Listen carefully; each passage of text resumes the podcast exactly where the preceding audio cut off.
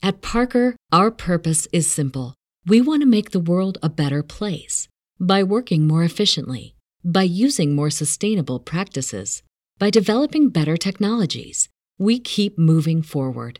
With each new idea, innovation, and partnership, we're one step closer to fulfilling our purpose every single day. To find out more, visit parker.com/purpose. Parker, engineering your success. Say goodbye to your credit card rewards. Greedy corporate mega stores, led by Walmart and Target, are pushing for a law in Congress to take away your hard earned cash back and travel points to line their pockets. The Durbin Marshall credit card bill would enact harmful credit card routing mandates that would end credit card rewards as we know it. If you love your credit card rewards, tell your lawmakers hands off my rewards. Tell them to oppose the Durbin Marshall credit card bill.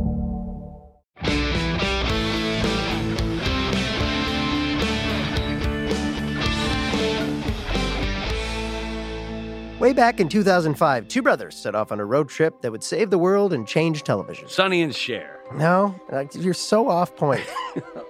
For 15 seasons and 327 episodes, Supernatural took audiences on a wild ride of family, fate, and faith with a rocking soundtrack and a seriously cool car. But that was then, Bobo, and this is now. And yes, the show has quote unquote ended, but we're not quite done with the journey. No, we're not. And that's why we're watching it all over again, or for Rob and me, for the first time, That's right. diving deep into every episode of Supernatural with the fine folks who made it. And we're taking you along for the ride. Whether you like it or not. I'm Rob Benedict. I played Chuck Shirley, aka God. Uh, spoiler. Yeah, it is a bit of a spoiler, but hey, spoilers are fair game here. Ah, fine. And I'm Richard Speight Jr., and I played the trickster, also known as the Archangel Gabriel, and I did a little bit of Loki work in there. Okay, you know what? We're running out of time. Okay, well, we'll be talking about the entire series, so whatever we say, accept it. You've been warned. So buckle up and settle in. Because this, my friend, is Supernatural, then and now.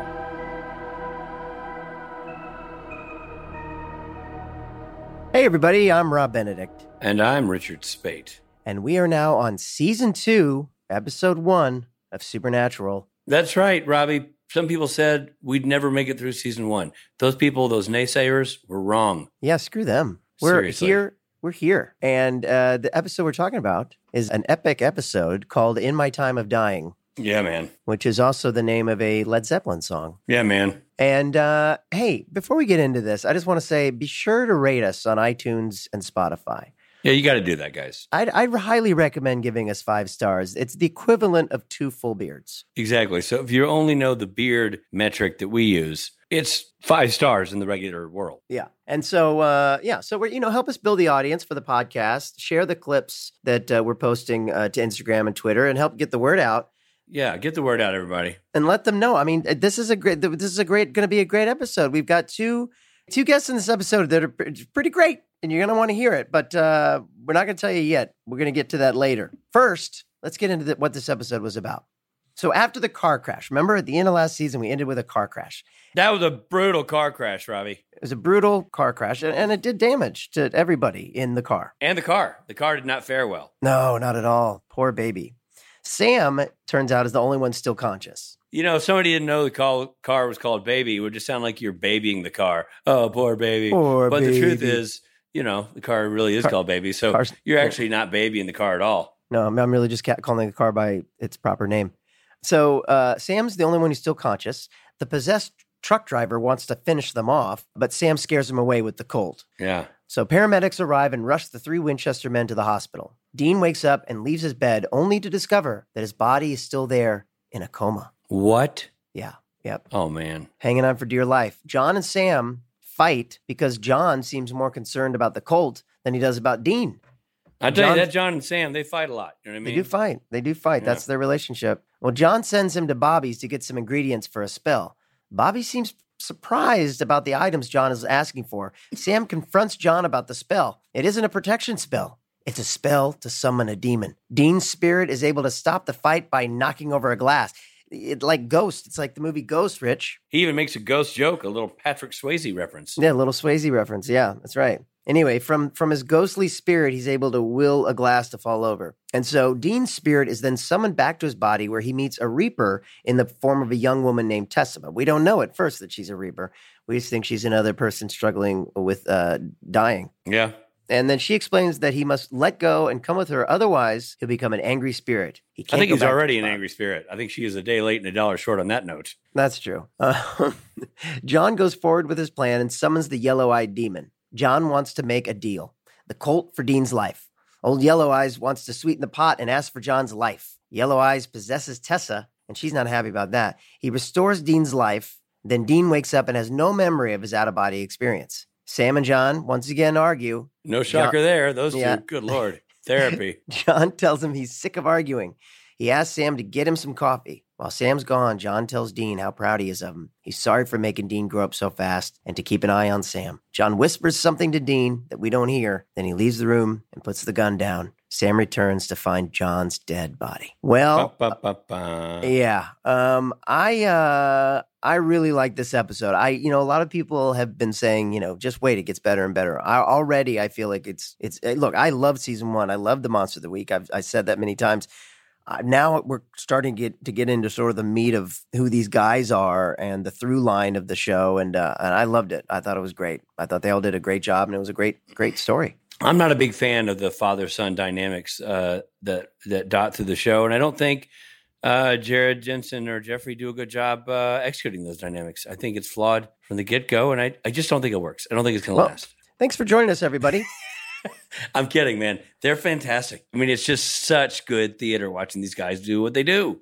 I, I love. I think. I think the script is elevated writing by Kripke. Very, Mhm. very mature father son relationship issues being explored. Mhm. Um, and you know, Kripke wasn't even a father then, so this is really speaks to his yeah. tapping into uh, whatever his relationships were with his you know, Yeah. male role models as a kid. It's really it's really a special episode in that regard. I, I just think it's really awesome, really well Yeah. done, powerful, emotional, uh, all those things. Full well groomed beer for me. Beard and beer for me. I'm going to rate this one uh, full bushy martini. No, uh, yeah, a, uh, an, ab- a f- very very full, uh, healthy beard. Yeah. Um, also, another uh, sort of bonus for me is that uh, Lindsey McKeon, I did uh, Oh, an boy, early, Here we go. I did an early convention in England with her and the band, and uh, the band and I spent a day in London with her, and she was uh, lovely. She is awesome. She is awesome. I just thought you were going to do your whole "she's lovely" bit. Well, no, I'm actually I, I am doing that, but I really just mean that she was a lovely person, and we we she was cool with the band, and we we hung out with her in London, and I never saw her again after that convention. Um, but What? You've never seen her since? no, I've seen her at a couple conventions. Now she, well, who'd you do to you? I guess they're just very exclusive conventions. I, I, Yeah. Don't know what to tell you. Uh, Um, she's awesome in the show and, and a really, really cool person to boot. Yeah, and I didn't know when. To, you know, it's always a, a, a pleasant surprise when some of the, the the people I've done conventions with pop up on the show when I you know I don't quite know who they play. So Right. that was that was fun to see. And I never I've never met Fredric. Is it Lehne? Lehne? You've ne- Fred, Lehne, Fredric Lehne. Lehne. You've never met Fredric Lehne. no, man. I no. I had not. What? I, I don't know. I don't know what to tell you, man. Back at early conventions, Freddie and I played guitar together on stage once or You twice. can guitar together. I mean, what do you want? There's, they're considered by some the best cons uh, ever. um, well, listen, guys, we've got a treat for you. We've got a young actor named Jensen Ackles and another young actor named Jeffrey Dean Morgan here to talk with us. Now, Jeffrey Dean Morgan, of course, plays John Winchester, and you've seen him in a ton of things. Uh, you know, Walking Dead and Grey's Anatomy. You'll see him in Isle of the Dead in 2023. Jensen Ackles, of course, plays Dean Winchester. Um, you can currently see him on The Boys. And he's an executive producer on the new prequel, The Winchesters. That is correct. And they're good buddies of ours. Please give it up for Jeffrey Dean Morgan and Jensen Ackles.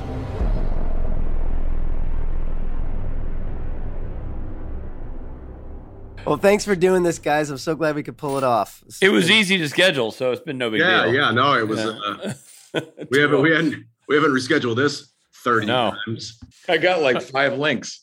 Um, I Yeah. yeah. we can dive right into this, but uh, I'll have you know before we start this that I actually watched it today. Did you? So did I. I don't know that Oh I man, you yeah, I don't fucker, know because that I literally just finished and I was gonna be like, I'm gonna be so Johnny on the spot with every Ah. reference. I would have never known either. I'm so glad I watched it. And then I watched it and then I went back and watched the season finale because I was like, I don't remember any of this. Yeah.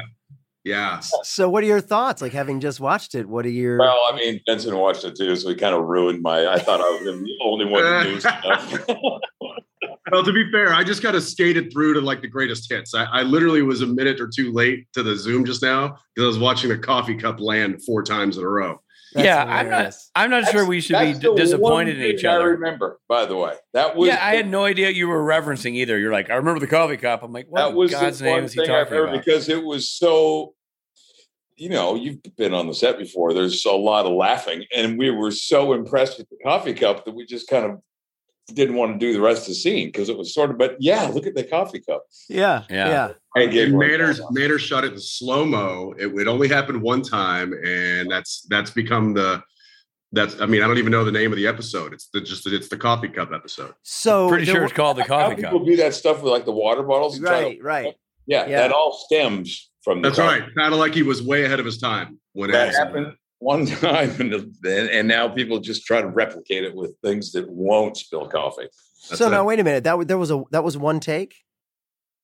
Well, I, It was it was maybe the second or third take. I can't Yeah. remember, but there was a burst of very big excitement when they said cut. yeah. yeah, Like I- that's dead, but that was fucking awesome. Yeah. and you got you got to keep in mind too. That's not a normal height. It's dropping from. That's like Shaq height. You know what I mean? Like, right. Yeah, really- it's like it's it's like us dropping it from a six foot ladder. yeah. You could cut to people's POV looking at office windows, and that cup's going by. It was that. it's, it's mo- make- crossing a lot of real estate. Um, what, what else has stood out? You know what else I thought about was uh, Kim Manners. Yeah, You know, um, and he directed the last one and this one. And I think that was the that was my first big my big first takeaway from those two episodes. Yeah. And this one especially was Kim. What do you call? What do you recall about working with him specifically? Uh, I remember he was on my side, and and I was uh, a pain in the ass then, and and he was really on my side. no, And you remember- weren't. You weren't a I pain in the ass. remember him. It was uh, your your schedule was a was a my pain. schedule was a pain in the ass, but I'll never forget him uh, wanting to show us how to do stunts. He, he would just like do a forward roll on a sidewalk, like, Mhm. I, "Can you do something like this?" And, Yeah. and, you know, I, I don't know how old he was at the time, but he 170. yeah, been uh, diving, rolling on sidewalks, but he had so much energy. And I mean, he directed, I think, about every big episode I did. Uh, Bob did one or two, um, but Kim did the majority of like the six or seven I did that first season. And, and certainly Wow. that one. And then would that have been the last time you saw him? It might. No, I came back and did, I don't remember that episode. You remember Jensen, where I, it was like in a graveyard on a set and the green light came. Yeah, it was. uh That was the the all hell break loo- all hell breaks loose. Did he uh, direct when- that? Yeah, that was when. um Yeah, he was directing that. That was when Dean shoots Yellow Eyes when Fred Lehne. You appear behind Fred Lehne and grab grab him, holding him so that Dean can get a shot off. That's right. Wow. Spoiler Yeah. alert. You know, there's some uh, Spoiler Ta- alert. talking about it being a Kim Manners episode, and this going back, you know, we're shooting on film back then. This is not digital. This there's a couple of shots yeah. in there that are. There's a shot specifically that is really really cool. And Ackles, it's your, it's a shot that involves you and Padalecki. It's when you're first coming to in the hospital. You're standing in the hospital. You're looking out at Padalecki. Padalecki comes around, Mhm. kind of steps forward, and then you're out of focus behind him. And then you move off, and we boom down, and it's you in the hospital bed. Yeah, Oh, yeah. That was a cool shot. That was a great shot, but uh, and it pre predates digital. Was that a re- repetitive motion dolly move, or what was that? no, they. I I, I think they. I, I believe that. Yeah, it was a repetitive. I think it was a split screen thing to where they they shot it once. They shot the plate. You know, it was it, it was an old school vis effects shot. It Okay, wasn't so- like so- I, it wasn't like I quickly dove into the bed and put the No, I know that. hooked everything up. well, there, they just killed the myth for me. I thought for sure that's what happened. No, I just like because I couldn't my figure out on my face, my eyes. so they did the plate of you in the bed on on its own without without Jared. I and think without so. I think I, I can't think of another way that that would that would actually. I think so too. I, You. Really I, elegant I shot. want to say that we got an idea of exactly what that shot was going to be on the day, um, and it was that. It's exactly how they shot it. He always, cool. I was just around when you were laying in the hospital bed making fun of you. I, I can't remember but much of the going on. Jeff, do you Um, remember what you whispered to Jensen when you whispered in his ear? I remember the first three times I whispered absolute bullshit. I, you know, I told him that he was a shitty actor or, or whatever it was, because nobody told me what the f- was going on with the story. I didn't. Right. And then Kim pulled me aside and was like, "Okay, this time tell him, you know, that uh, uh, Jared's not his real brother." And he's like, "And just improv, just say whatever.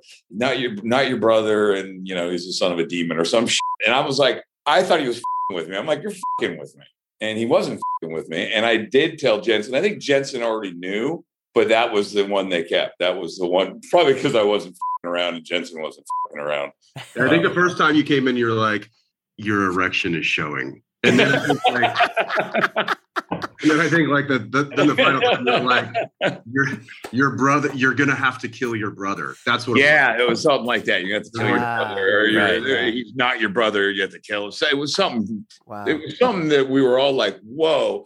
Because I remember, I want to say Entertainment Tonight was there Yeah.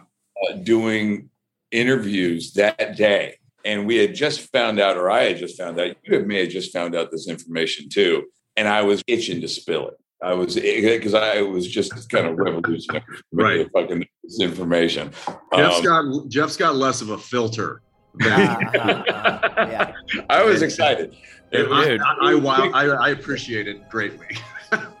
I gotta say, you saying that Jeff has no filter, that's a statement. You know what I mean? It's not like you're Johnny Filter. That's actually his, his birth name.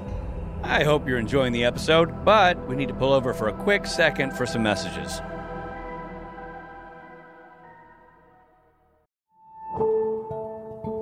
You can sense it calling out to you. New reality seeks you. Join the journey to save Anomalie. Place where sound is magic. The only way to enter the world is by looking inward. Along the way, you'll learn potions, chants, and enchantments that will help you both in that reality and yours. So, answer the call and let your campaign begin. Featuring the voices of Ruth Connell from Supernatural and Dead Boy Detectives, There are ordeals ahead, yet with guidance, you will face them head on without fear. Todd Stashwick from Star Trek Picard and 12 Monkeys, When the time arrives, wherever your journey takes you, be there with no attachments. and R&B singer N.C. Gray. There are worlds, realms, dimensions, and realities beyond yours. Anomalie is a role playing meditation podcast that takes you into a world of magic and fantasy. You'll be invited to imagine yourself in scenarios such as learning to cast a tranquility spell or exploring a land vanquished by a dragon, but all connected by a shared mythology. The goal of guided fantasy role playing meditations are to help you cultivate a sense of wonder, curiosity, balance, and joy in your inner world. Role playing meditation is a form of escapism and relaxation, as well as a creative outlet for the imagination. The first campaign is an introduction to the world of Anomalie, its lands, magic, and secrets. In the eight chapters, you'll stretch your imagination, learn to center yourself, offer forgiveness, find confidence, relieve stress, and stop racing thoughts. Your true self will emerge, allowing you to manage your goals and dreams without confusion, distrust, or self doubt. You can find it on Spotify, Apple, and wherever you listen to podcasts. Or visit seekanomalie.com to learn more. Anomalie spelled with an I-E, not a Y. Seek anomaly. Hear its magic.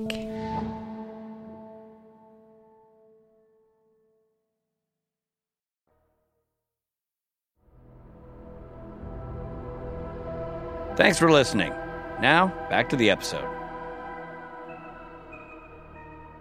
Let's just back up just a second, Jeff, uh, because we Let's do have it. you here. Um, what, what, like, how would you describe John Winchester? It's funny because in watching this, I haven't thought about him a lot I, lately. You know, it's been Uh-huh. you know, Sure. a very long time. But there's always been. I always thought that John wasn't this horrible father. Um, yeah, could he have done better? Sure. He, he I, as I think I could as a father. Eh, most people would say I probably could have done something better. Um, you know, if you're out fighting demons, you're probably not going to be the A plus father. But I think that he always had his sons.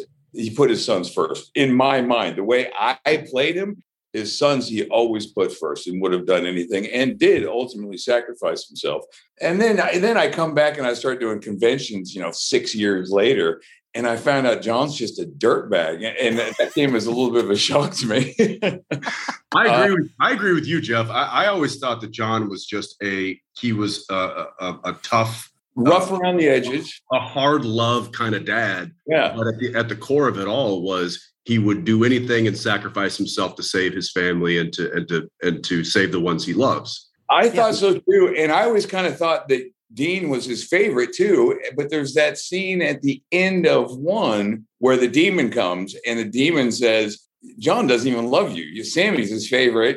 And, Right. and I don't remember that at all either. So watching this recently was kind of interesting to me. But I I, I think that ultimately he put his sons first and was going to sacrifice his life. And then he proved it again when he comes back in that uh, that other episode we were just discussing, where John makes another appearance, where he crawls out of the depths of hell to you know Mhm. save To again. save his to save his sons once Yeah. again.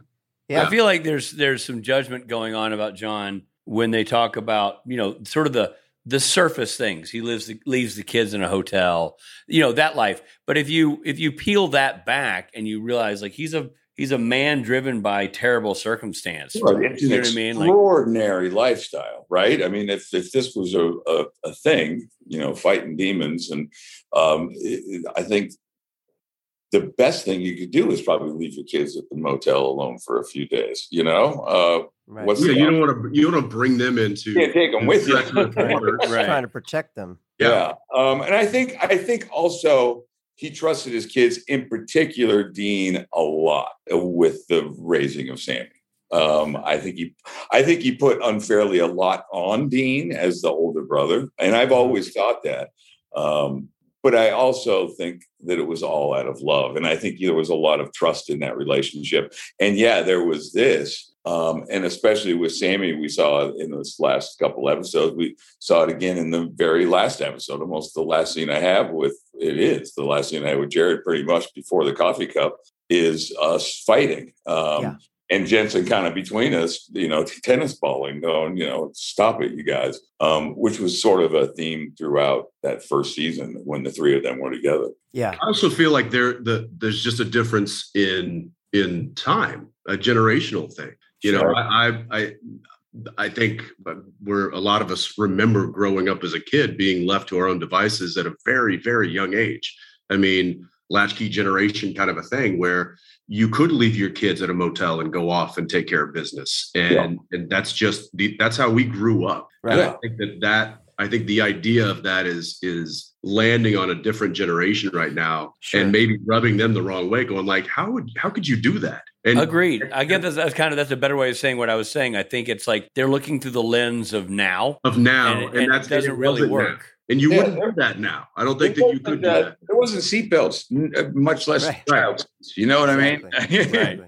Yeah. So I think I think times are different, and so when you look at, I think that the John Winchester of like right of, of this episode and of the current when I guess we're talking about you know when he when he's with his boys and when we see supernatural, but what John the John that gets the bad rap is the John that gets reflected upon when the boys were young. That's Right. really I think that's the John that gets the bad rap, and I think it's largely because times were different and there were a lot of dads that were like that you know i, I I spent a lot of time, and they weren't lot of time where my parents had no idea where I was when I was at a very young age, and that just Yeah. doesn't happen now. Yeah, totally. Like like Jeff said too. Like we weren't even buckling, getting but getting buckled No. into the car. Oh no, just rolling around the back seat, you know, Yeah, exactly. I spent a lot of my time in the back of the station, family station wagon. facing the other way. Well, Exactly. and, and also understand understand the three of them. This this life that they had, uh, losing their mother. Um, Dean certainly remembers that. He saw his mom on the ceiling, right? I mean, so there is some stuff here that it goes much beyond even kind of basic stuff. These kids grew up in an extraordinary way. So I, I think leaving them in the hotel room is something that Dean certainly at the age of 11 understood, though we did do a flashback episode in that first season where I'm yelling at an 11 year old Dean right. Yeah, Yeah. yeah. Yeah. uh, and, and leaving him in a hotel room. Yeah. Um, and that was kind of the first time I'd ever remember feeling, oh, John, you're fucking up. Yeah. Right. you know? But that's Yeah. that. You know that that's the glorious thing about these characters is they are flawed. Yeah. They are flawed, but they it's it's. I, s- I said this recently. I love characters that do the right thing, and sometimes they do it the wrong way. Right. And I Right. I think I think John always thought he was doing the right thing, and sometimes maybe he he got there the wrong way, but he still he was still doing it for the right reasons. So you know, I think Kripke has done such a good job of writing that father character Mm. for a man who at the time didn't have kids and you know wasn't a 1970s father. There's a moment in the episode we all just watched where where Jeff, you say to Jensen, "Hey, you, I used to come home stressed, and you'd pat me on the shoulder, and go, that's okay, Dad." And it's a beautiful moment. And then you go to this next level, and you say, "I'm sorry, I made you do that. I'm sorry you had to do that. I should have been doing that for you." And I got to tell you, I thought that was a beautiful moment. Like that was that takes a level of of understanding parenting I and agree. reflexive parenting that I thought was a, bu- a way beyond Eric's. Yeah, he was writing age that in and his early thirties before he I know. before Yeah, he was yeah. a dad. Yeah. I mean, that's a, that's that I mean, that what- speaks did- from an experience that he hasn't had. You know. All based in kind of the Star Wars meta universe, too, right? I mean, True. that's what he always said to us then. Um, and none of us were fathers, and now most of us are. You know what I mean? So All of us Right. are.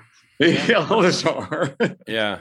Uh, that was just a very that was a very astute moment and and i think you know that's one of the things i think supernatural does incredibly well so rob and i are basically watching the show for the first time and for all of the flash of monsters and fights and things that are are sort of the aggro alpha moments of the show it does sensitive male incredibly well. Mm. and it does it through a 1970s and 80s lens not a 1990s 2000 2020 lens. It it's when it's harder to say i'm sorry. It's when it's harder and less awkward and less natural to own up to one's shortcomings. It's just really well men, done espe- men It's fun. especially at that time were completely screwed up and not in touch with their feelings and uh, uh, or hid them very well um, and i think this first season you see three pretty grown men um, sharing their feelings eh, through the worst of it all um, sometimes it came out maybe not the best way uh, and that can go for e- either three of the main characters that we're talking about but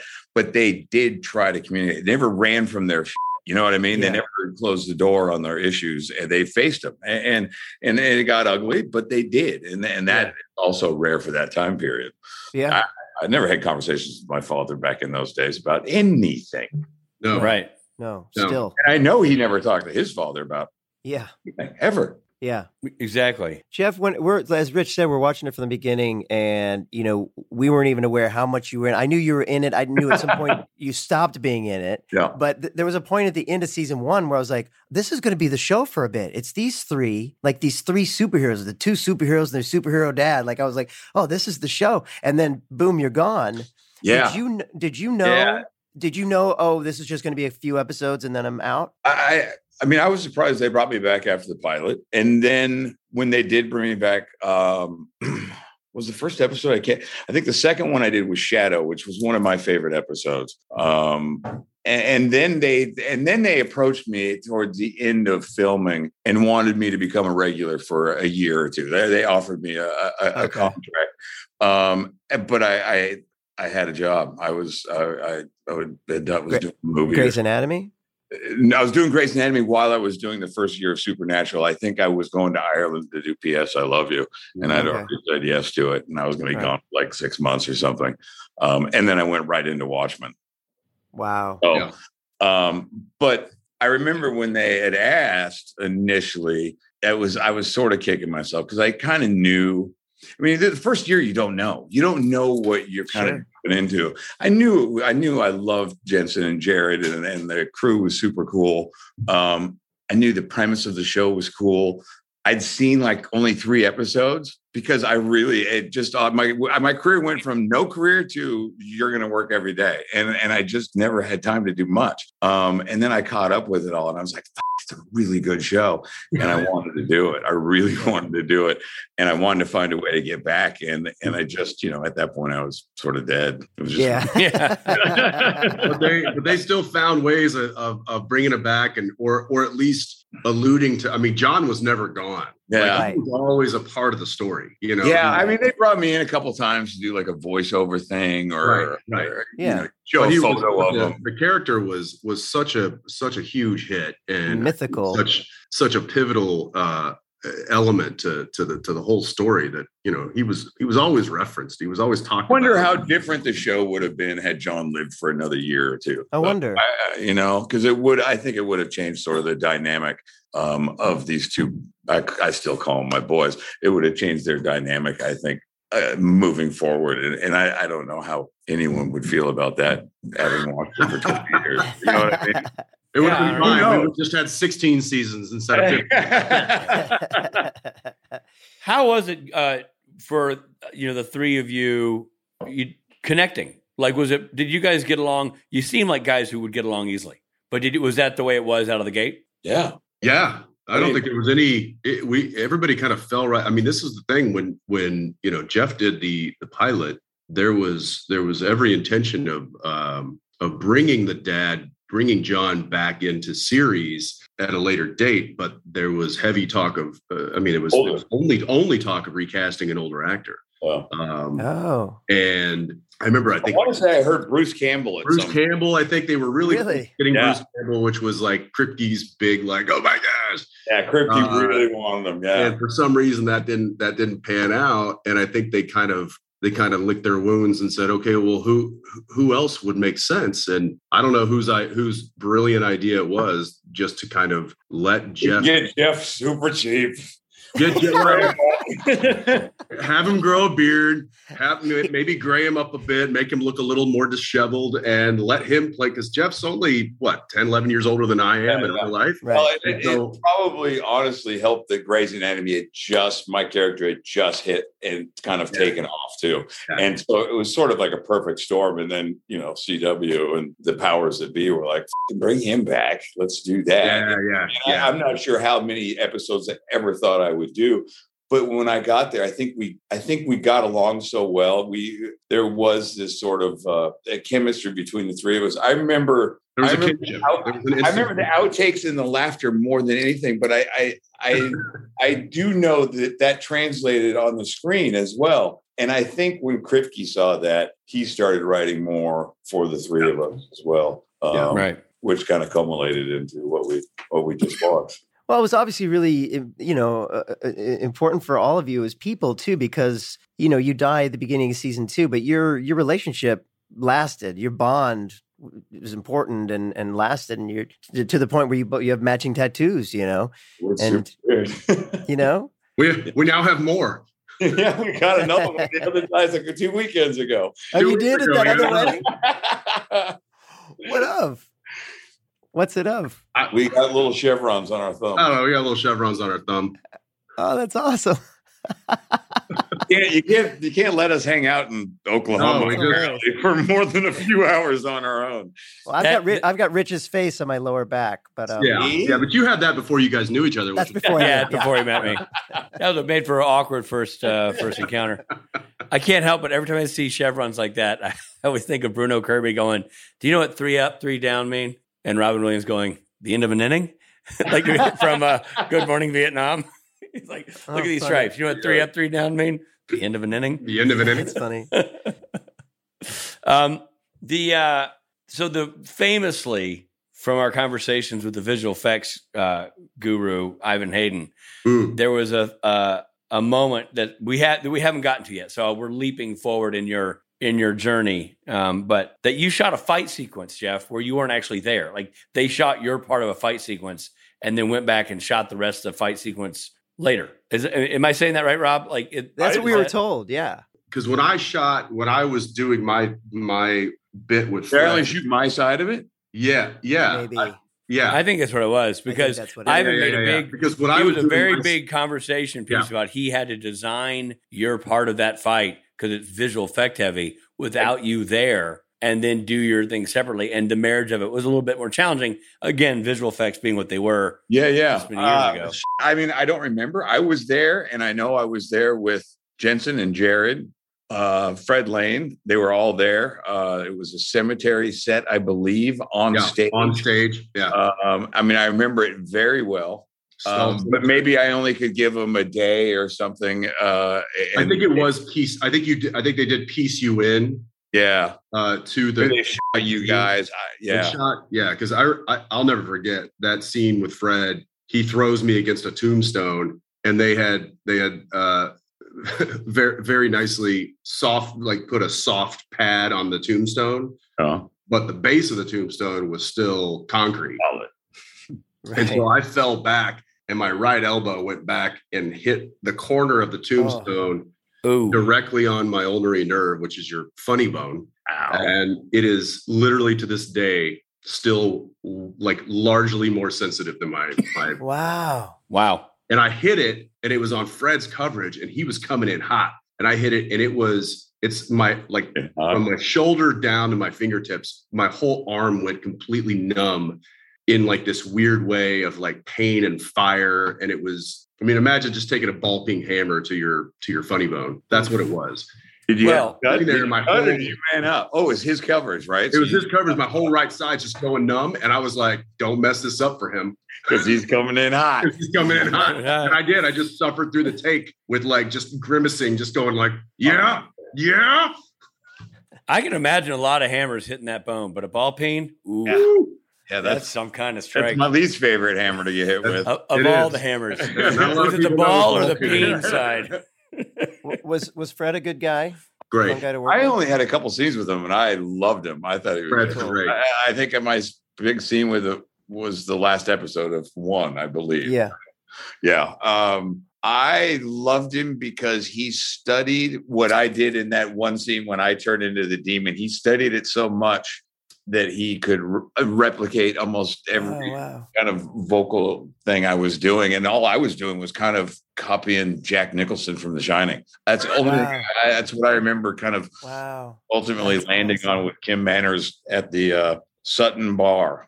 Ha. And they're talking to him about where all good decisions are made that's right. Sutton. Uh, that's exactly right.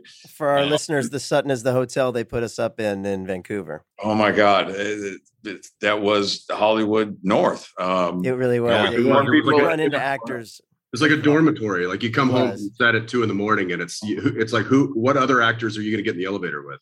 We Right. spent uh, we spent many a night there, Jensen, that first year. We did. I mean, I think every night there as far Yeah, as we we we probably closed that place down more than we should have. and and Um, and by the way, Kim was with us, and he was Oh. directing the episode the next morning. Yeah, he was Oh, yeah. there every night with us, which was yeah, he. cool. I'll never forget. Across, like we're sitting in the corner, like the furthest table away from the bar, and he stands up. He stands up on the. we're sitting in like a booth, and he stands up on the seat, and he yells at the bartender, and he says, "Hey, Brian!"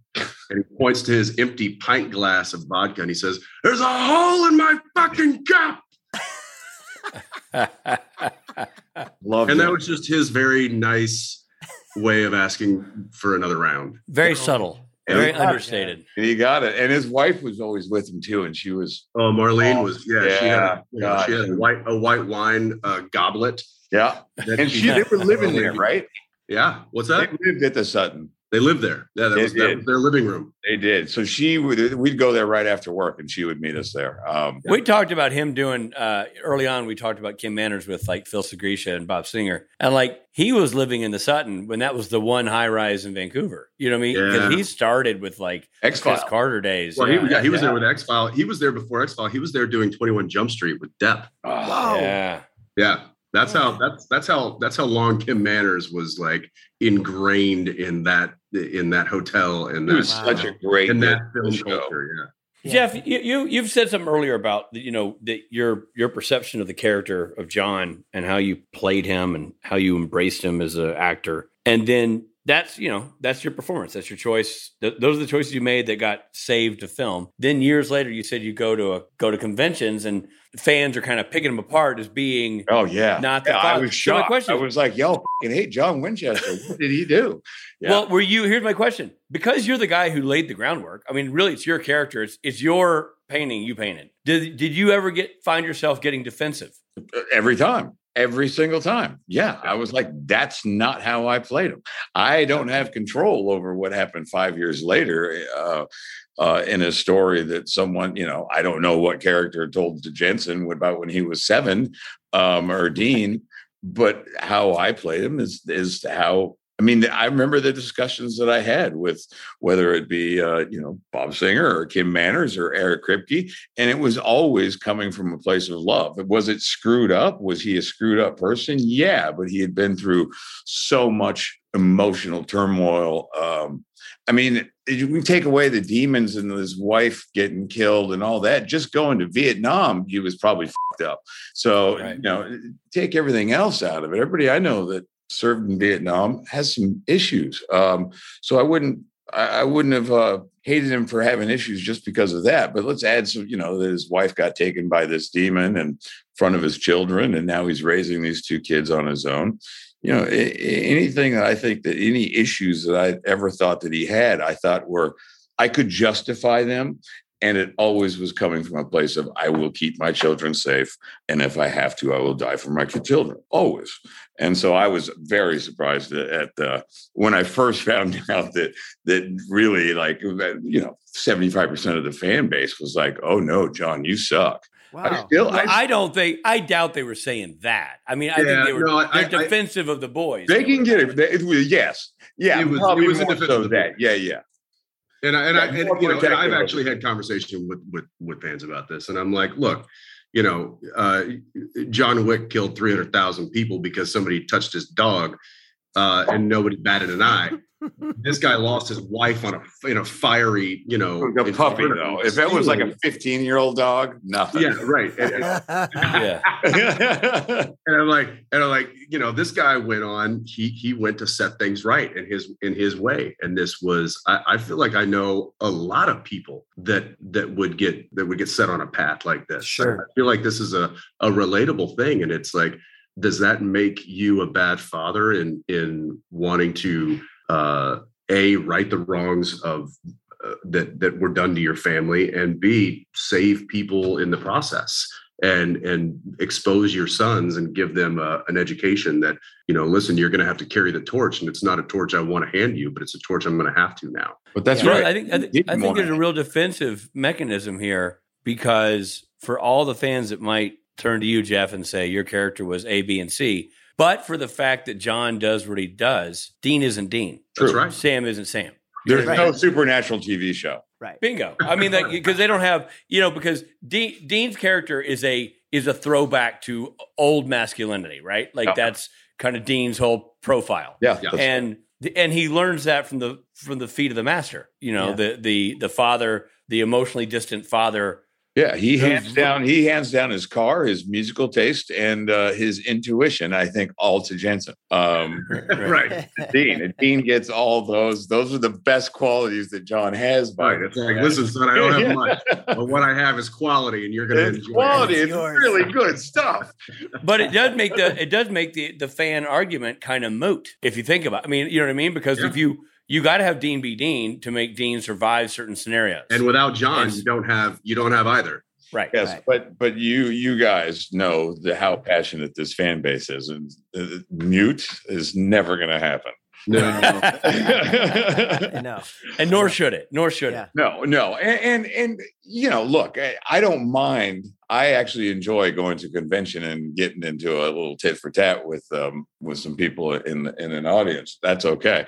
Um, but I see social media still, and I still the John Winchester is not a liked person, and and I, I often I mean because I haven't seen all twenty fucking years. I just haven't. I mean that's a It's lot of television. Yeah. yeah, it's and someday I will. I will. I'll sit down with my son and I will watch every episode. Um, so I really don't know everything that John is guilty of. Um, I, I can only speak for that first year and change. Um, Sure. kind of what I knew going in, and Yeah. and then also, and I'll come back and do the podcast when you guys get to episode three hundred. All right. Yeah. I mean, that was great. That. That, Yeah. that that helped explain stuff too, by the way, because when I came back, there was stuff scripted, and I won't we won't talk about it now, but it helped me kind of make sense of what the fans had seen Sure. Yeah. for the last 15 years that I hadn't been and Mary around. is there. That's Sam right. is there playing Mary, and yeah, yeah. Um, and that must have, I, I gotta. I, I- I want to say something real quick while we're on this topic, and that is that that you know Jeff just said that he's like I haven't watched all the all the, the episodes. I haven't seen all of it, so I don't know where Jan where John landed in a lot of that uh that that throwback those throwback references. I did. I was there. I I was a part of every episode. I read every script, uh, and not only did I that I consciously play Dean as a character who idolized his father, loved his father, and uh, you know, not without fault. Obviously, I think every son is like, you know, dad, dad didn't get it right here. Dad didn't get it right there. But ultimately, Dean loved his father because Dean felt love from his father. I've been asked what other character on Supernatural would you want to play other than the character that you play? And I generally always say John Winchester because I think it is a character that is highly redeemable. I think it is a character that is highly complex. And I don't think we got to really flesh out the the the nuance of that character. In my mind, I have, and in my mind, I have John in in a set in a way that that I think is a incredibly redeemable and and uh, nuanced character that that is very similar to Dean. I mean, look, there was a reason why I tried to like lower my register of voice throughout the course of the show, and it was to emulate your deep voice, and, and it was because I was playing Dean. Uh, uh, I, I was playing Dean in a way that I was feeling myself, which was I love Jeff and I love what Jeff did with this character, and I'm gonna that's that's my true north. That's where I'm headed. And so yeah, so I for for everybody that that has issues with John, I I definitely take uh, uh I, I take a defense to it too. Man, you're gonna the internet's gonna fucking explode. I can't wait. Bring it on. Bring it on. People are just gonna be like, no, he didn't say that. Well, that's good because the internet's usually such a Jeff calm and paid loving him or place. something. They'll switch it up a somehow, somehow they're going to end up being mad at me and Rich. Somehow That's true. That's true. Listen, guys, if you're wondering, uh, we've gotten paid to say everything. This is Wanna all thank Robin scripted. We got bringing scripted three weeks ago. so Jensen, uh, well, I'm going to let you guys go, but um, now you've got the Winchesters, the prequel, um, where you get to tell more of John's story, which is interesting, right? We get to see young John meeting Mary. Um, is there a world where somehow Jeff appears on that show? I mean, it would be some sort of fat flash forward, but I mean, look, in my mind, uh, we all know that what happened with the Spider-Man recently. Uh, that's that's my that that's what I would like to see at some point. all the all, all the, All the Johns. Johns. All the Johns. All- Matt it's Cohen, Jeff, some and uh, I, I, you know. you know, I'm not a writer. I don't know how to write that kind of stuff, but I have I, I, I certainly have planted that seed. So we'll see what happens. I have a question for you, just to circle back, uh, Jensen, before we part ways. I, everything you just said earlier about Dean's relationship with Dad, Yeah, and then Dad dies. yeah. The obvious answer is no. No son wants to. You know, sons don't become men until their dad dies. So maybe sons don't ever really want to be men subconsciously, deep down inside. Hmm. Um, Well, if you're an actor, probably that's the case. so uh, my question is, It's what do you just think? a bunch of Peter Pans here. no kidding. What, somebody bringing you your lunch in a trailer. I mean, it's not a, it's not, uh, not a lot of calluses on the mitts. You know what I'm saying?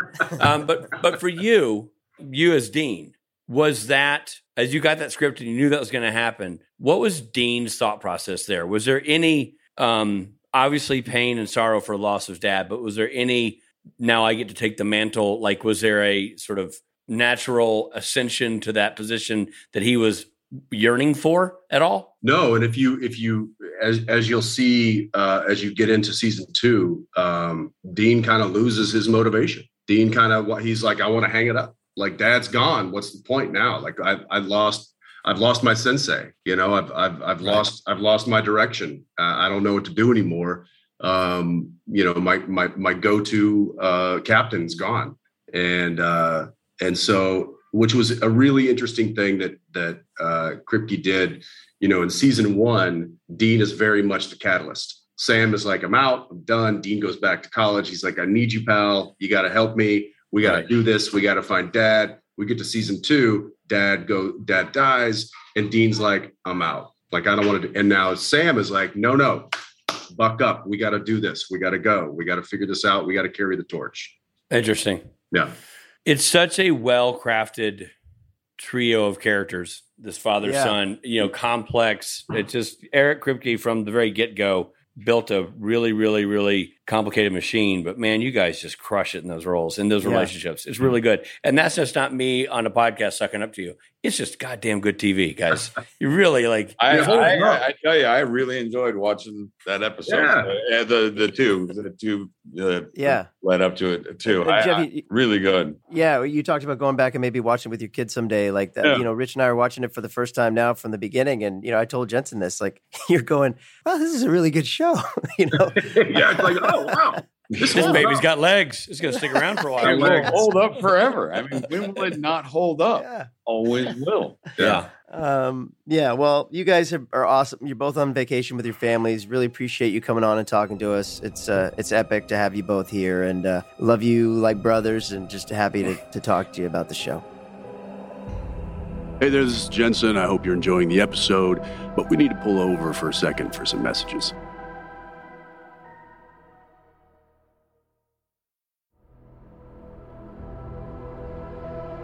Hey there, thanks for listening. Now, back to the episode. Man, that was great. To quote producer Steve Hine, that was such a fucking great interview. It was. And um hey guys, it's Rob. So check this out. I'm very pleased to announce that we have a new super sponsor. That's right. Marvel Strike Force. So Marvel, the one and only Marvel, has a mobile game and it's a comic book fan's dream. Marvel Strike Force is it's a mobile squad RPG that allows you to battle with your favorite team of superheroes and supervillains in a fight to save the universe against threats like Doctor Doom and Apocalypse. So, okay, so your goal is to power up your favorite characters and you complete missions and then you unlock fun stuff like gear and other resources and then you beat other players in a PvP player versus player mode such as Alliance War or Real Time Arena. So as we as I record this, they're enjoying their 6-year anniversary. So you know what that means? Free stuff. Free stuff just for signing up via the unique link in the description. So the anniversary consists of weekly events and bonuses, and if you complete each event, you can receive special rewards and skins. So make sure you log in every day, each week, you take advantage of all the new characters that are being released specifically for this event. This will be Marvel Strike Force's most generous event to date, so don't miss out. We've received a unique promo code for every new user, so please follow our link in the description and use the promo code MAXPOOL. That's M A X P O O L. All right. Thanks once again to Marvel Strike Force for sponsoring this episode. Say goodbye to your credit card rewards. Greedy corporate mega stores, led by Walmart and Target, are pushing for a law in Congress to take away your hard earned cash back and travel points to line their pockets. The Durbin Marshall credit card bill would enact harmful credit card routing mandates that would end credit card rewards as we know it. If you love your credit card rewards, tell your lawmakers hands off my rewards. Tell them to oppose the Durbin Marshall credit card bill you know, I, the whole time I kept thinking, this is gold. This is so gold. Now, I have to, I have to ask you a question though, Rich. Yeah. Or maybe it's a spoiler alert, but when he said that he whispered in, in Dean's ear that that Sam wasn't really his brother. Is that is that something? I think that is yeah, that was the that I think what Freddie Lehne was saying, the yellow eyed demon, when he's like, you know, but you've never told him. You're lying to him this whole time. Right. Is that Sam and all of these other people who have these uh, skills, like Gabriel Yeah. Tigerman's character and all that, Yeah. they're all children of demons. So Sam's not really Dean's brother. I think Sam Smith, his half brother. I think I think uh, Sam Smith had an affair with a demon. Sam Smith Mary Winchester. had an affair with a demon. Yeah.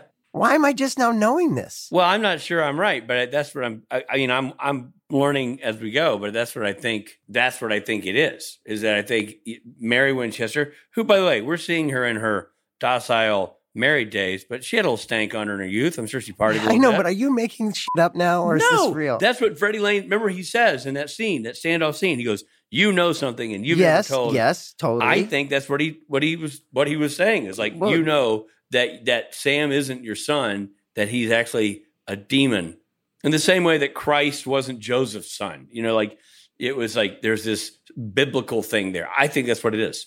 I, I get all that. It's just that I, I mean, I've told people for years this is a show about two brothers. I should have been saying this show about two half brothers. Is what you're telling me? Yeah, uh, yeah. You've been lying to a lot of people.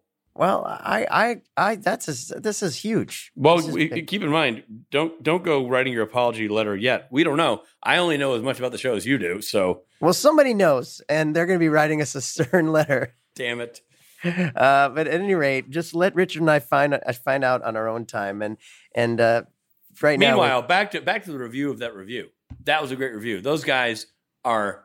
It's awesome to watch them connect on things that happened 15 years ago. It's like it happened yesterday. You know? Yeah, yeah. And you know, I, I, you know, then this is we can't say this enough. We say it at conventions, but you know, the impact that this show has had on the fans of the show is significant. But the impact that the show has had on us in the show is is significant. You know, it's it's it's Oh, not yeah. just another job. It's uh, it's Nope. supernatural. Indeed. All right, Robbie, it's time to get to the segment that you and I both like to call Mythology. mythology. Mythology. Um, out of body experiences are sometimes referred to as astral projection or spirit walking. I didn't know that. You didn't? No, I didn't know astral projection was. Really? I, I've got a book called Astral Projection that's all about out of body experiences. oh, there you go. But spirit walking is what you I've seen you when you do your spirit walking. You mean when I walked out of the store to get my American spirits? Grab a pack of smokes just to take the edge off? what does my spirit walking look like? I was thinking more when you're you're mad at me and you just have need to go take take a walk. You've I got need, a lot I, of need, I need five minutes to clear my head. Yeah. The term out of body experience was introduced in 1943 in the book Apparitions. Oh, that's interesting. You never think about a phrase like that that's so common being introduced. But that's yeah, cool. that, that's wild.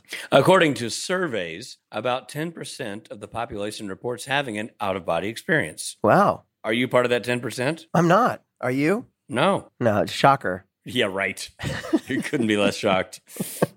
Um, and did you know? Well, you probably know this. I don't have to tell you that a 2014 study tried to explore this whole concept by looking at cognitive awareness in 101 people who had survived cardiac arrest.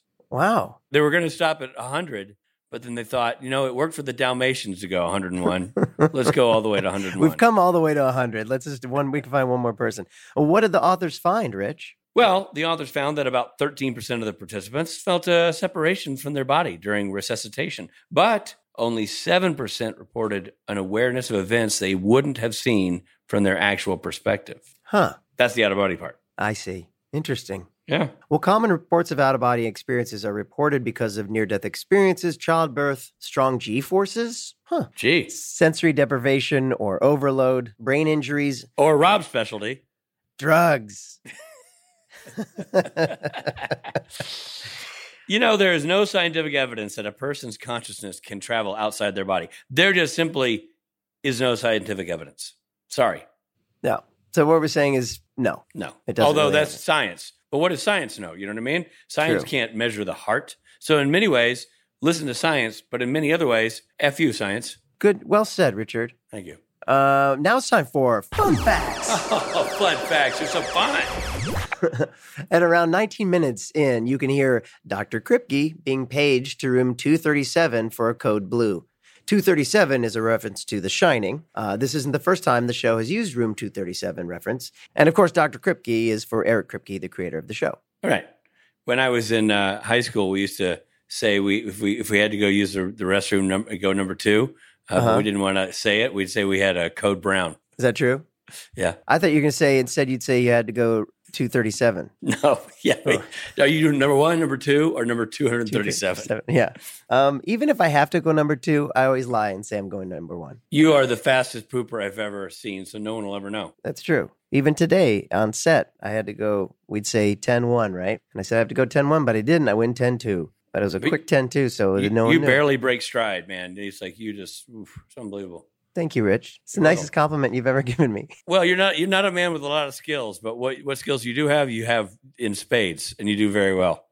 Our next fun fact is In My Time of Dying is also the title of a Led Zeppelin song, which I said already. the doctor calls the time of John Winchester's death as 1041, but the time on the heart rate monitor says 906. This means one of two things. It took him a long time to die, or the doctor doesn't know how to tell time. That's weird. Yep. the hell? Well, 1041, I can tell you this much. 1041 is a reference to the Bible verse Isaiah 41:10. So do not fear, for I am with you. Do not be dismayed, for I am your God. I will strengthen you and help you. I will uphold you with my righteous right hand. Oh my gosh, nice. Wow. John's alias, Elroy McGillicuddy, is a reference to I Love Lucy. McGillicuddy is Lucy Ricardo's maiden name. Hmm.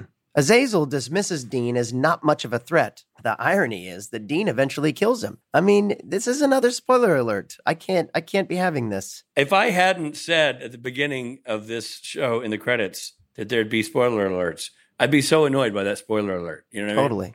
Yep. Same. Well, Rich, this has been great. It's just been uh, it was awesome to have those guys on, and uh, I'm just uh, I'm just so thrilled that we put it together and made it happen. I'm so glad we did too, and thanks to those guys for for squeezing us into their tight schedules. I do want to say one thing about this episode. There's some great shots. Kim Manners directed the daylights out of it. So well done. Another Yeah. tip of the cap to his his artistry. Really solid guttural son of a bitch from Dean in this one. I know we're not doing son of a bitch count, Ah, but there's a really good son of a bitch, and I feel like we should be doing the son of a bitch count because I think we're going to get more of them. I think it's going to Yeah. be a thing. great, And I just want to say right now, for all the greatness in this episode, let's not overlook the son of a bitch. great. I like that, and you know, also just another tip of the tip of the cap to uh, Eric Kripke who wrote this episode, and uh, it, it's just it's really well written episode. I, I love it. I wasn't expecting it to be what it was, and it was just so well done. So um, here we are, off to the races, season two. Finally, See you at the next one. indeed, indeed, here we go. It's happening. This episode of Supernatural features Jared Padalecki as Sam Winchester, Jensen Ackles as Dean Winchester, Guest stars include Jeffrey Dean Morgan as John Winchester, Fredric Lehne as Azazel, Jim Beaver as Bobby Singer, and Lindsey McKeon as Tessa. In My Time of Dying was written by Eric Kripke, directed by Kim Manners. Editing by David Ekstrom. Music by Jay Gruska. Executive produced by Eric Kripke and Robert Singer. The original broadcast of this episode featured the following songs Bad Moon Rising by Creedence Clearwater Revival and Stranglehold by Ted Nugent. This episode originally aired on September 28, 2006. This episode of Supernatural Then and Now is hosted and executive produced by Richard Speight Jr. and Rob Benedict. Produced by Stephen Hine, written by Stephen Hine and Haida Holscher, and edited and associate produced by Trey Booty. What's up, Booty? Music provided by Tim Wynn. The episode was recorded with the help of Sonic Fuel Studios. This podcast is from Story Mill Media. Follow the podcast on Instagram and Twitter at SPN Then and Now, and be sure to follow us and like us.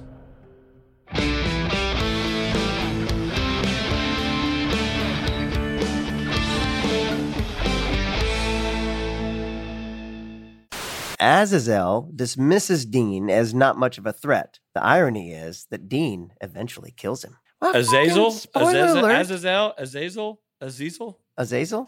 Sensory deprivation of overload, brain injuries, and brain Actually, I think it's actually that. I think it's another type typo. It should be sensory deprivation of your overlord.